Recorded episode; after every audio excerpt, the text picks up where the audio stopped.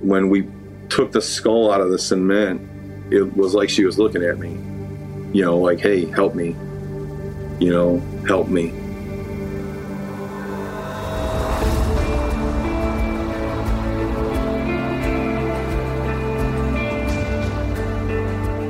I'm Scott Weinberger, investigative journalist and former deputy sheriff. I'm Anna-Sigga Nicolazzi, former New York City homicide prosecutor and host of Investigation Discovery's True Conviction. And this is Anatomy of Murder.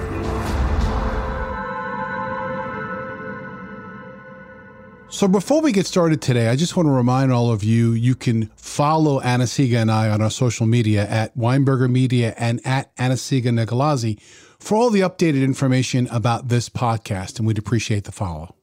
Today's story, it's a great example of some of the things that I so appreciate about this podcast. You know, when you hear about one of these cases, you can probably go to the internet and you can look up the basics of who, what, where, and find even some of the salacious details in a particular case.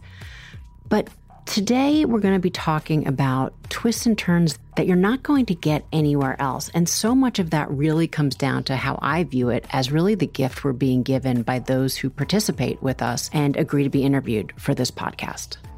And for today's story, I spoke to Detective Tim Sasek from the Ecorse Police Department, which is a smaller Michigan city just bordering the bigger city of Detroit. It's a little bit more than a two and a half square mile city. I describe it actually as like a precinct of Detroit. And while Ecorse is obviously a much smaller city, it does face big city crime issues, as in Detroit, which repeatedly has been dubbed one of America's most dangerous cities. Then you start adding River Rouge, our neighboring city and our sister city. We have three cities with a little bit of infestation of gang issues, and it's just gone back to the early 80s. It used to be that small towns were a safe haven from big city crimes, but not anymore. The case for Detective Tim Sasek began just a few years ago on August 25th, 2018, when he got a very disturbing call, and it definitely was a first for this smaller police agency. We have had dead bodies before, but we had never had basically a skeleton. This one, just like it was a first for Ecorse, I think it'll be a first for not only us, but many of you. We had gotten a call from a citizen. It was a father and a daughter. They were out there driving a go kart. The location itself was an area that was an abandoned old aluminum factory. And it's just a cement flooring where you had patches of grass and a parking lot and all flat. And it had been abandoned for over eight years. It's about a two and a half square mile area. And because it was a flat cement surface, he was teaching his children how to go kart race on it. You know what I mean? That seems like the perfect place to do that. But on that day, they would also discover it may also have been the perfect place for someone to dump a body. One of the kids located what he thought was a skeletal hand on the cement. So the callers obviously pointed the item out to the first responding officers, and in turn, they called out detectives. Me and you could both look at it and say, hell yeah, that's a real hand. But I, I need a pathologist to tell me, yeah, that's a human hand. And that's when you have to try and find the body that's supposed to be connected to this. As you can imagine, we wouldn't be talking about it today had it not been a human hand. So I just had them bag it. The following Monday, which was two days later, the Wayne County medical examiner, they said, yeah, it was human. And then that's when you got the holy moment. You're like, there's a body out there. None of my old, any other officers that I've ever heard of have just found a body part anywhere. You know, I go, that's stuff that you see on TV. So let's talk about the find itself. The hand was deeply decomposed, indicating that it had been there for quite some time. It looked like a thumb, your forefinger and your middle finger, and a wrist. The ring finger and the pinky finger were missing. You know, even as we are talking this through, I'm looking at a photograph from the crime scene, a picture of the hand. And the first thing that I have to say is that it almost took me a few seconds to figure out exactly where it was. Because remember, beyond the cement, there's all this grass. And I can only describe it as this brush. I described it as elephant grass, like you're you're in a jungle. It's that thick. It's almost like stalks, and it's really hard to see anything. But if you look closely towards the ground, there is a dark grayish object, and it took me a while to try to almost figure out the outline for myself. So for me, I almost just wonder how is it that the father and daughter just spotted the hand? The only thing that made it look human was it had actually two acrylic nails, uh, one on the forefinger and one on the middle finger. And that was the first sign that the victim was likely a female. In general, more than not, females would have acrylic nails on their on their fingers and they were long acrylic nails, not short. And the hand was kind of small. We're not allowed to do the Sherlock Holmes and assume something. We have to actually have a little bit more than that, and that's why we always, unfortunately, you know, we have to, you know, ask doctors. So the question really remains was a body there based on a suicide or an accidental death and an animal severed the hand from the body or is this a homicide? It could have been anything. We don't know what we have. It wasn't a fresh severed hand. If somebody severed a hand, cut it off, that to me would be there is a serious injury or a serious crime has happened for a person to lose their hand. I am actually looking at a picture of the crime scene, and I would have asked the very same questions. And while you might be saying to yourself, well, wait a second, if there's a hand, of course it's a homicide. Well, there is a reason that there could be a body out there and that it's not homicide. It could be someone who doesn't have a home, who just had a medical condition and maybe died. A homeless person or a person down on their luck or even a drug addict can hide out, do some drugs and then overdose. And then once again, animals can just do what animals do. And a hand does not remote to death. A person can lose a hand and survive. You know what I mean? You really don't know at that point of the investigation is this done by somebody or an animal? And so to answer those things, Scott, obviously they have to figure out where is the rest of whose ever hand that is. Tim and his partner take the next step to determine if other body parts of this potential victim could be located in the same area. The area was actually pretty big. And again, we're talking about an area that was over two and a half square miles of this tall, thick grass we cut our arms. The grass was so sharp, you know, walking through this thing. I mean, literally, it was over eight feet tall, and you can't see more than one arm length in. Likely challenging for a human search team, but a perfect challenge for a cadaver dog. And a dog would be able to really get in the weeds, excuse the pun, but really be able to get at a level and get a scent at a lower level through that grass to be able to determine was there any more body parts in that area? And that is exactly the decision that Tim and his partner made. They reached out to the state police, who have a full time cadaver dog, to do the search.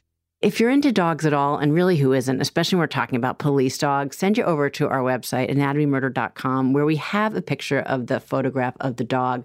You know, I have to tell you that when I have had the various police dogs and cadaver dogs and evidence dogs in my cases, I've actually had jurors ask afterwards, like, we were waiting for the dog because people just love the idea of them and with good reason. On the podcast, I have spoken before about my training. The dogs must go through about a thousand hours of training in order to be certified. And listen to this they can detect the scent of a body, even if it's buried up to 15 feet below the surface, at an accuracy of 95%. And yeah, dogs are cute, but dogs can also be a great investigative tool. We went by this little patch about 60 feet by about 45 feet wide. It's about 2,700 square feet. That's more than 10 single car garages. And he fake throws a ball into this elephant grass area. Next thing you know, not even 10 seconds in, he barked. And that was when Tim looked at me and says, You got a body. I was like, That's when I said, Oh, sh-. And then when the investigators followed where the dog had been and was barking, when the dog went in a little bit deeper, he sat next to this mound of hard cement. It looked just like molten lava, like somebody just threw a bunch of powder and then, you know, it just hardened over time. It was like really odd shaped. And that was when Trooper Johnson goes, There's your body. We cleared a little bit of the area around this. They found human remains embedded in cement. And then you could see another hand skeletalized which was manipulated upside down. As Detective Sasek got closer, it became clear that this was going to be a crime scene like no other. The murderer actually poured so much dry concrete on top of the victim that he turned her into a lunchbox for animals for seven and a half months. Yeah, it took me a little bit to wrap my head around when Tim used the phrase lunchbox.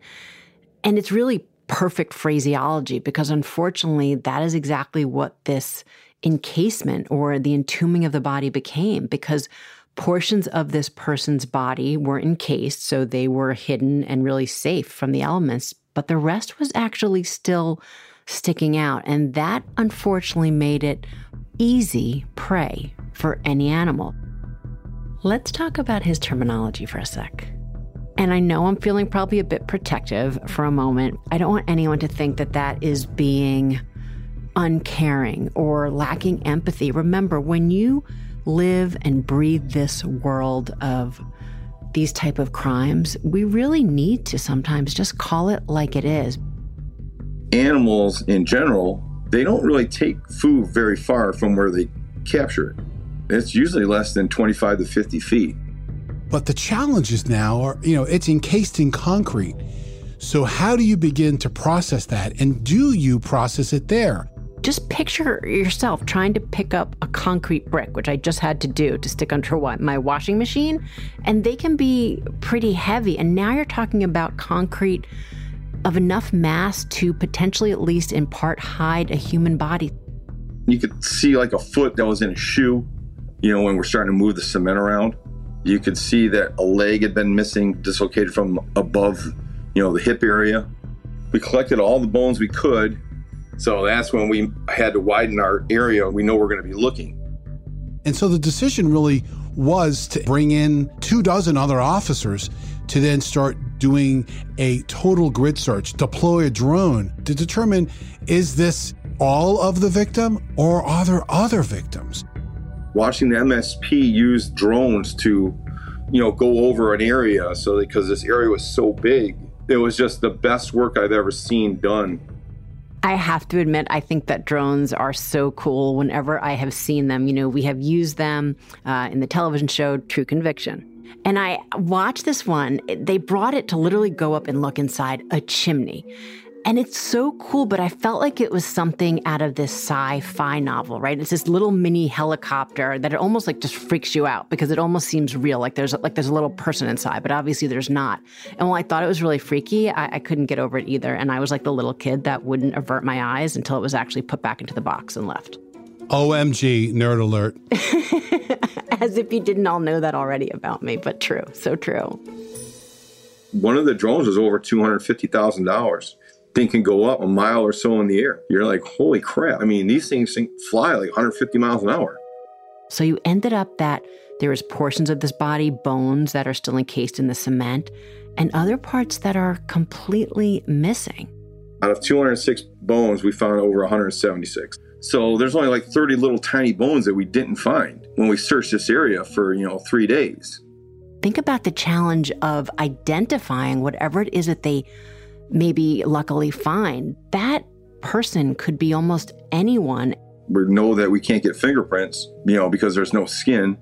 And they believe it's going to be female, maybe from Detroit, right? You know, in 2019, data from the National Missing and Unidentified Person System showed that Detroit was in the top five cities for the most missing people. So just imagine the challenge at hand for whatever you're lucky enough to find. You know, I mean, we didn't know we had a missing person. We didn't know we even had a murder victim.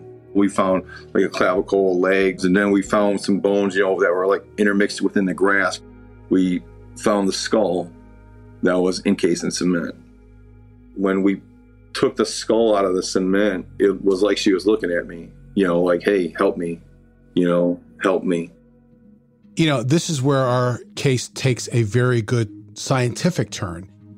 And then it was the next day, we went to the medical examiner and they had all these bones in his bag and Dr. Moore started putting it together on a lighted table.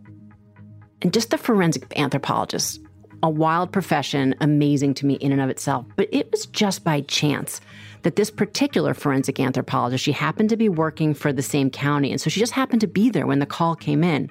And she is actually a teacher at uh, Michigan State, and she has gone to huge crime scenes like in other countries where they have mass burials. So she was like, I'm going.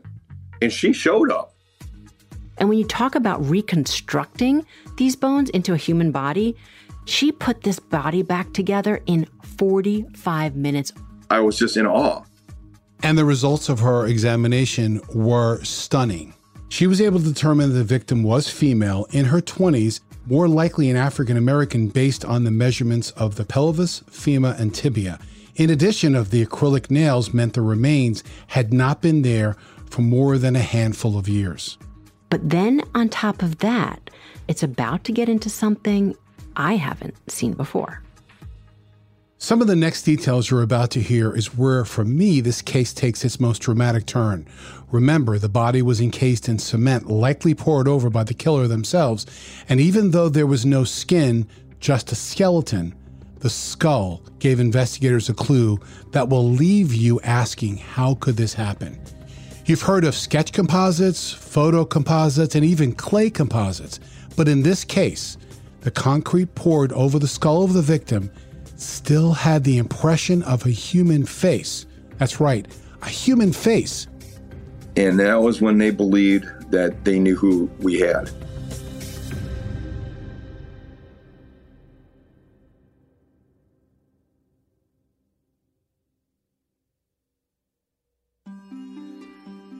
These are the creepy things because when we took the skull out of the cement, the skull made an impression of her face literally you could see the makeup in the cement.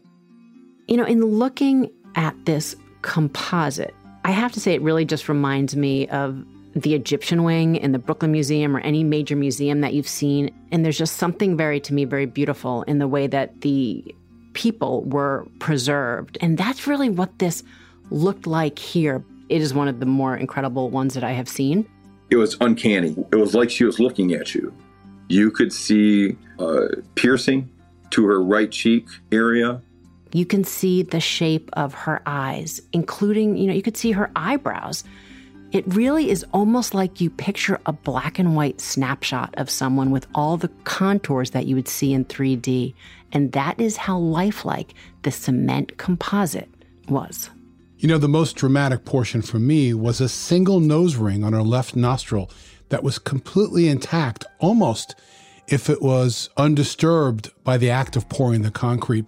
It made almost it feel, it almost didn't look real to me, but obviously it was unfortunately way too real. And that's when they got a hold of Michigan Law Enforcement Missing Persons Bureau. And they, at that point, they told us that it was probably Alicia McQueen who had been missing because the picture that we had of her was also of her with the nose ring and the dermal piercing, and it was perfectly lined up. She was 27 years old. She was last seen in March of 2018, just about five months before the remains were found. But of course, in order to confirm this and make a positive ID, you need to do something a lot more scientific than just a visual look, such as DNA or dental records that unfortunately were not possible we had called her sister, who was the one who made the missing police report out of Detroit. We tried to find out if she went to a dentist.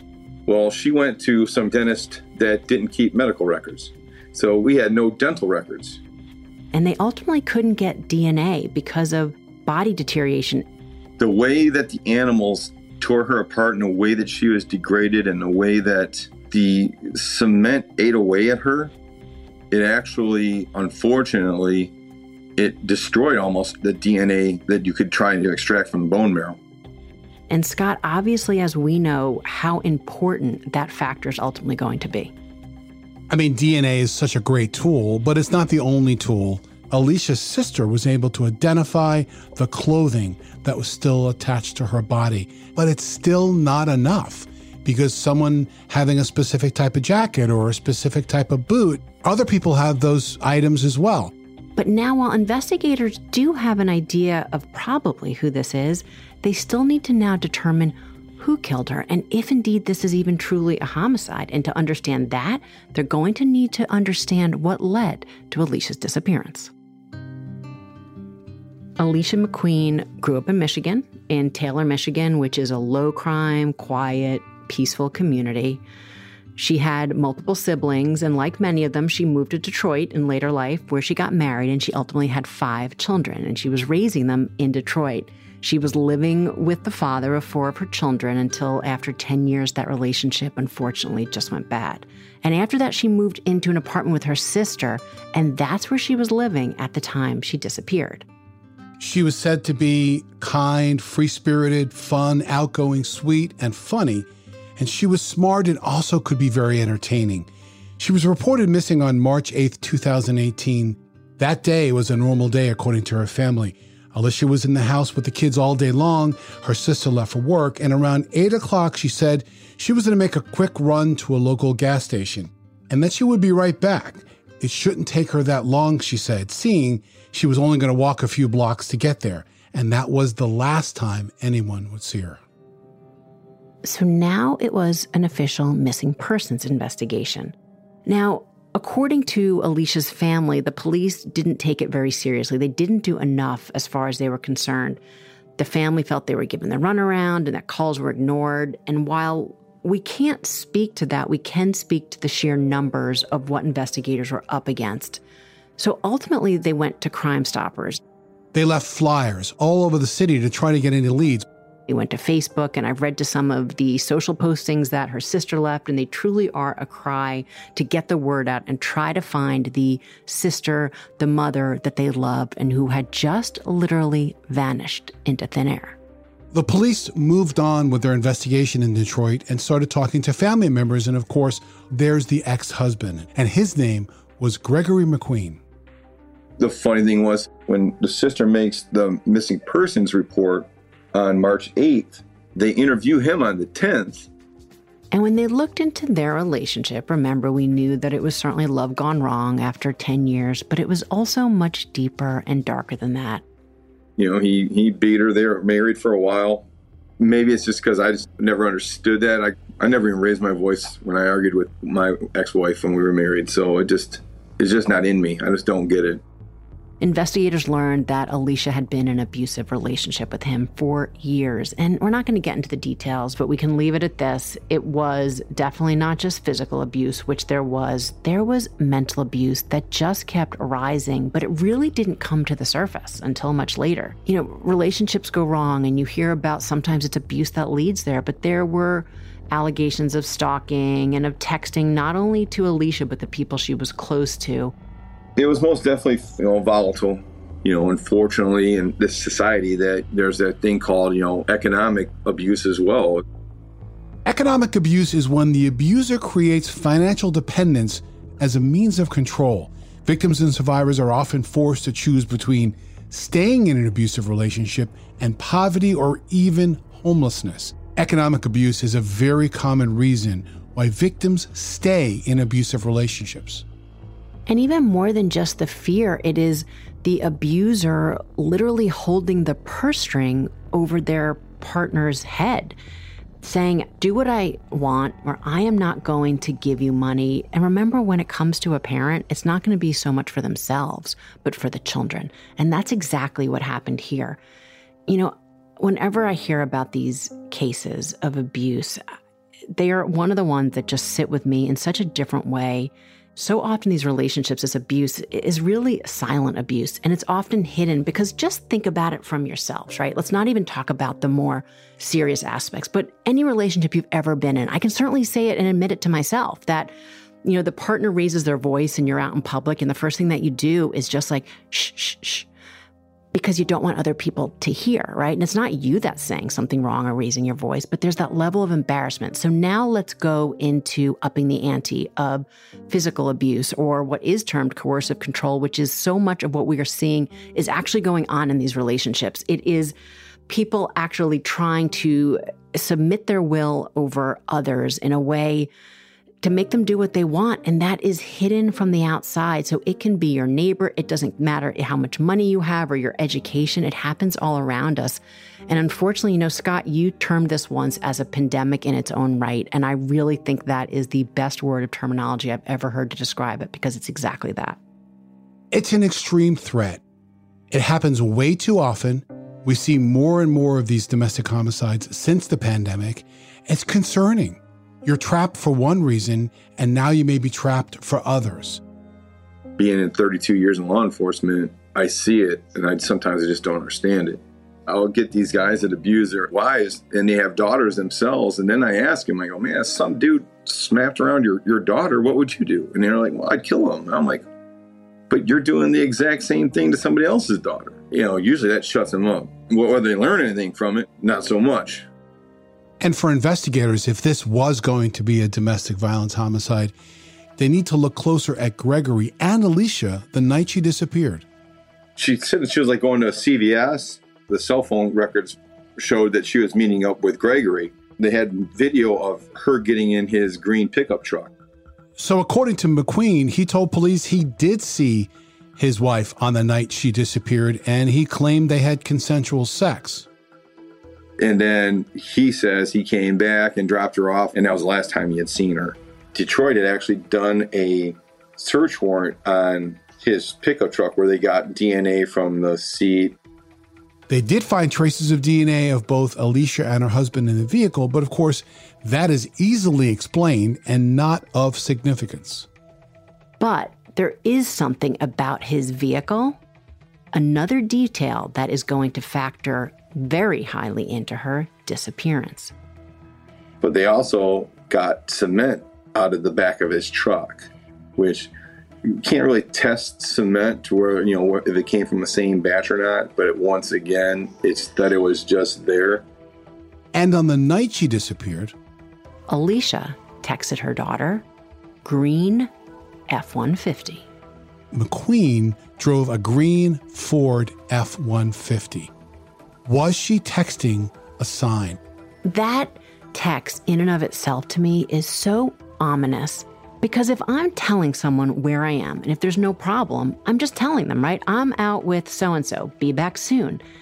She is texting in some sort of code, almost as if she is giving this message of letting someone know except the person, hoping the person she is with doesn't know what they're doing, which to me really only makes him continue to rise higher and higher to the top of the suspect list. On top of that, he had a criminal record. He's no stranger to being in trouble. He had three felony convictions on his record. So, as investigators are now digging deeper and deeper into Gregory McQueen and his past, beyond the abuse, they learn a very different story, something that has nothing to do with this relationship turning fatal at all. It actually had something to do with Alicia's sister. Alicia McQueen. Her husband was actually in jail for a home invasion.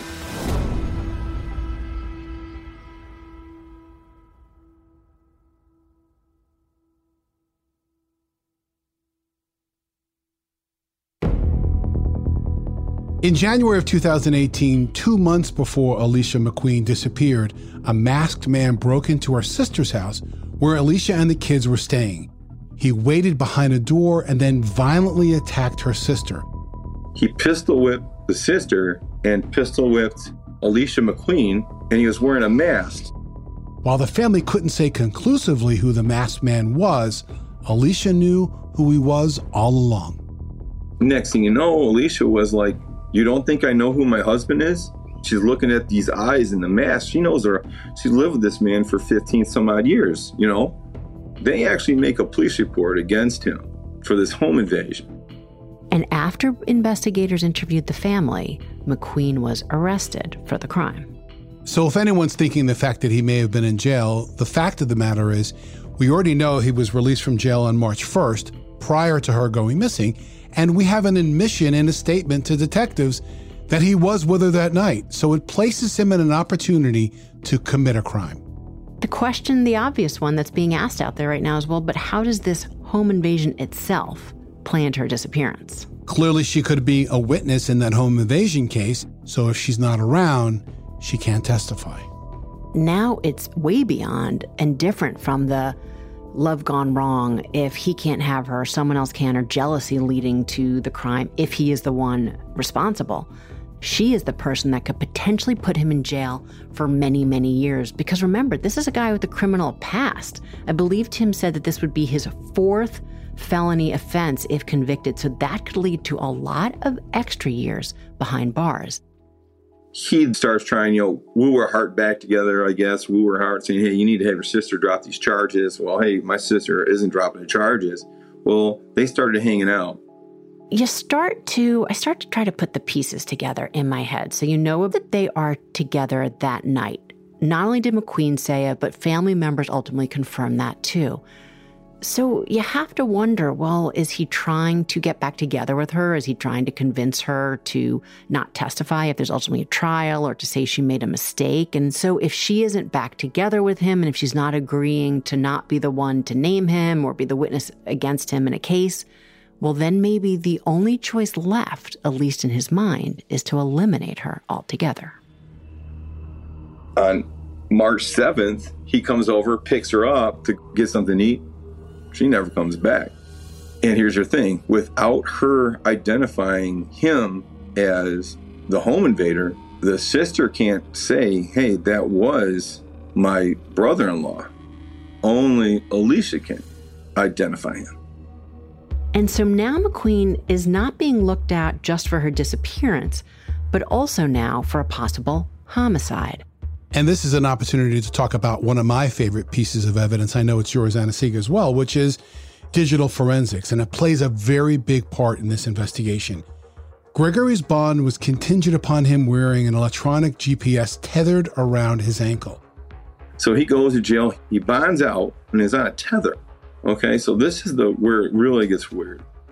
Investigators analyzed the data from that tether and could pinpoint his movements to the exact addresses in Ecorse.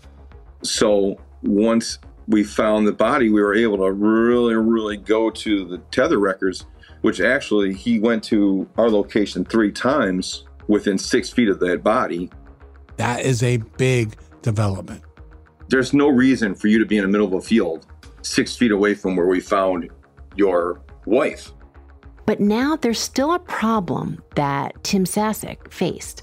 He still couldn't positively ID Alicia as the body that is found out there. Even though they ID'd the property, that wasn't good enough for the Wayne County prosecutor.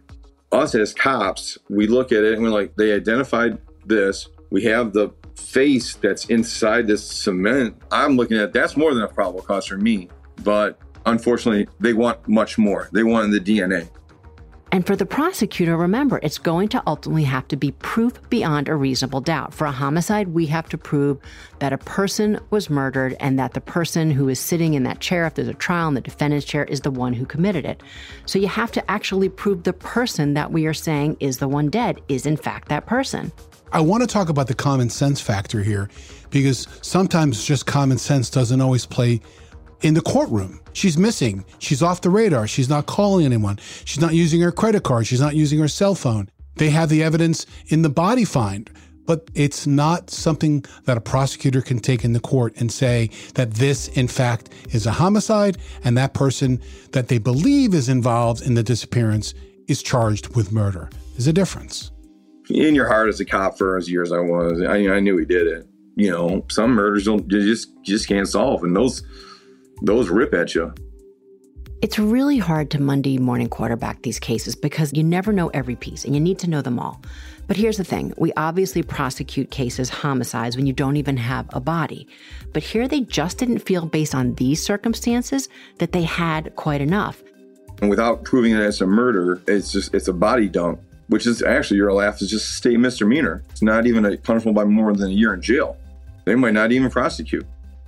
And for that reason, forgetting the homicide for a moment, the prosecutor ultimately offered a plea to McQueen for the home invasion, but he didn't take it. And the only reason that I can imagine is why, it because is you have to prosecute those cases within a certain amount of time. It's called 3030. It's speedy trial issues. So you can't just have a case out there for years and years without either prosecuting the person, taking the trial unless they plead guilty.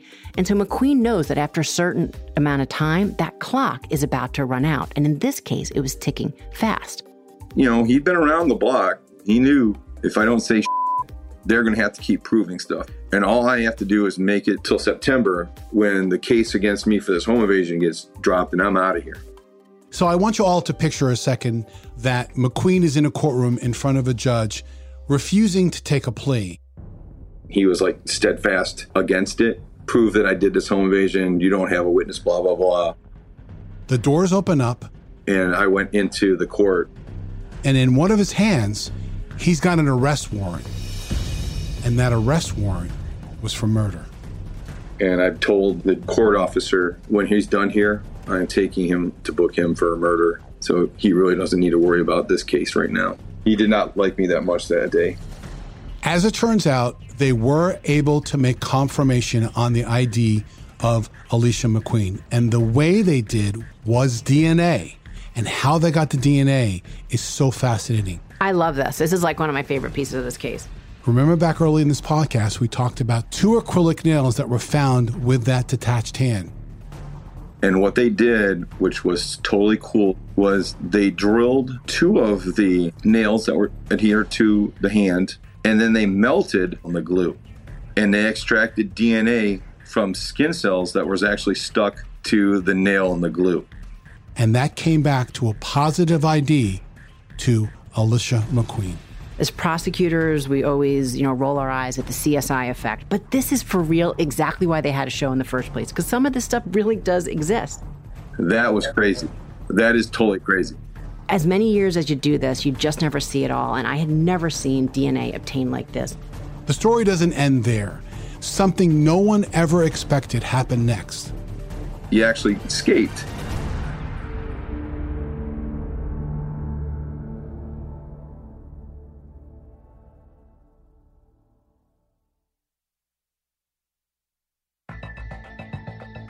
The details of what happens next is something right out of a Hollywood movie script. So they're in the courtroom in Lincoln Park and they're going through this probable cause exam, which is really just an exam where the judge has to decide whether or not the prosecutor has enough evidence to move forward with the prosecution. Gregory McQueen is looking for more than just a decision from the court. He's looking to make a break. Well, we also had another carjacker that we were doing an exam on that day. Well, the court officer is walking the carjacker back to the holding cell. Well, when they go to put him in the holding cell, they take his handcuffs off. That's when Mr. McQueen, who was in the holding cell with no handcuffs on, the next thing you know, they attack the court officer. So we're in the court. We hear the tussle and we see two court officers running towards the back. And next thing you know, they say they escaped. But then what happens next is pretty extraordinary. So now I have a murderer who just escaped out of the court and is actually outside, and it's not a gated court. And I have a carjacker out there running. Just a reminder we are in the dead of winter in Detroit, Michigan. And it was the morning of a huge ice storm we had.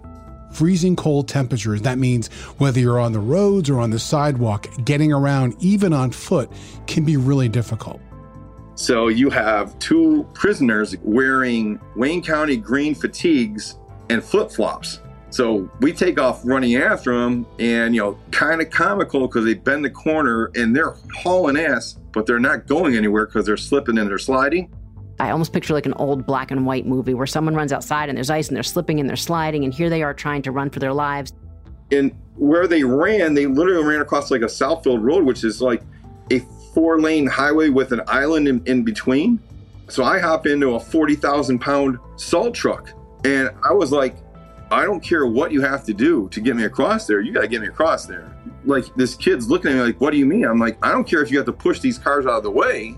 That's a murderer right there. Well, the court officers tackle Mr. McQueen and one of our officers tackles the other guy that was there for the carjacking and the bad guy actually gets the cop's gun. Well, I slide on him, get the magazine out, and he caps one round off.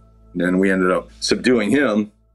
You know, Scott, when we think about it, you know, someone escaping is obviously rare, but you know, I've had it a couple times myself, and it's always one of those things that it stops and makes you swivel your head at not only the gall of the person, but to think that they're actually going to be able to remain out there very long. It's true. It definitely happens, and there are a lot more attempts, thankfully, than successes. And in this case, when Tim finally got a hold of McQueen, he questioned him. And I looked at him. I said, Are you okay? He goes, Yeah, I'm all right. Oh, man, why'd you do that? And he said, I had nothing to lose, Detective Tim. I had nothing to lose. In April 2019, just before McQueen was set to go to trial, at 30 years old, McQueen pled guilty to second degree murder and to the dismemberment of Alicia McQueen's body. In May of 2019, he was convicted and sentenced to 27 to 40 years in prison for those crimes. He, he apologized. He said he didn't want to do this to his kids. He, I know he talked about his kids during his sentencing. As that, I'm sorry that I won't be able to see you. They're like, I won't be able to see you. I won't be able to raise you. Do you know what I mean? He never apologized for what he did to their mother, ever. But clearly, he was just thinking of himself. We see it all the time.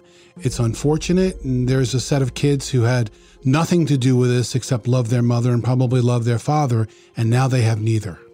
My ending thoughts on this case is that it really ended up being the perfect storm of multiple resources that ultimately led for justice for Alicia McQueen. I'm a baker of justice cake. I took a whole bunch of evidence that people helped me obtain and I just baked it. I think it's an interesting take. I mean, you take all the ingredients, your leads, your evidence, your interviews, and your own perception of exactly what happened and you could bring it all to the prosecutor, like you, Anna-Sigga, to make into a winnable case. That's all the ingredients that went into bake this case into a conviction. And I think we have to come back around to the domestic violence, not only that it sounds like she suffered in her life, but ultimately, at least in part, brought about her death. We cover so many cases over the years and within this podcast about women and even men who die at the hands of a partner in a domestic violence homicide. Now, October every year is Domestic Violence Month, and you can't get someone out of a relationship if they don't choose to get themselves out of themselves. But I just say to everyone out there that maybe it's a good reason to take a look around you and give support to someone you know. And if by chance it's you, there's nothing that you have done to bring on that abuse. Take a deep breath, protect yourself, and give yourself the strength to leave.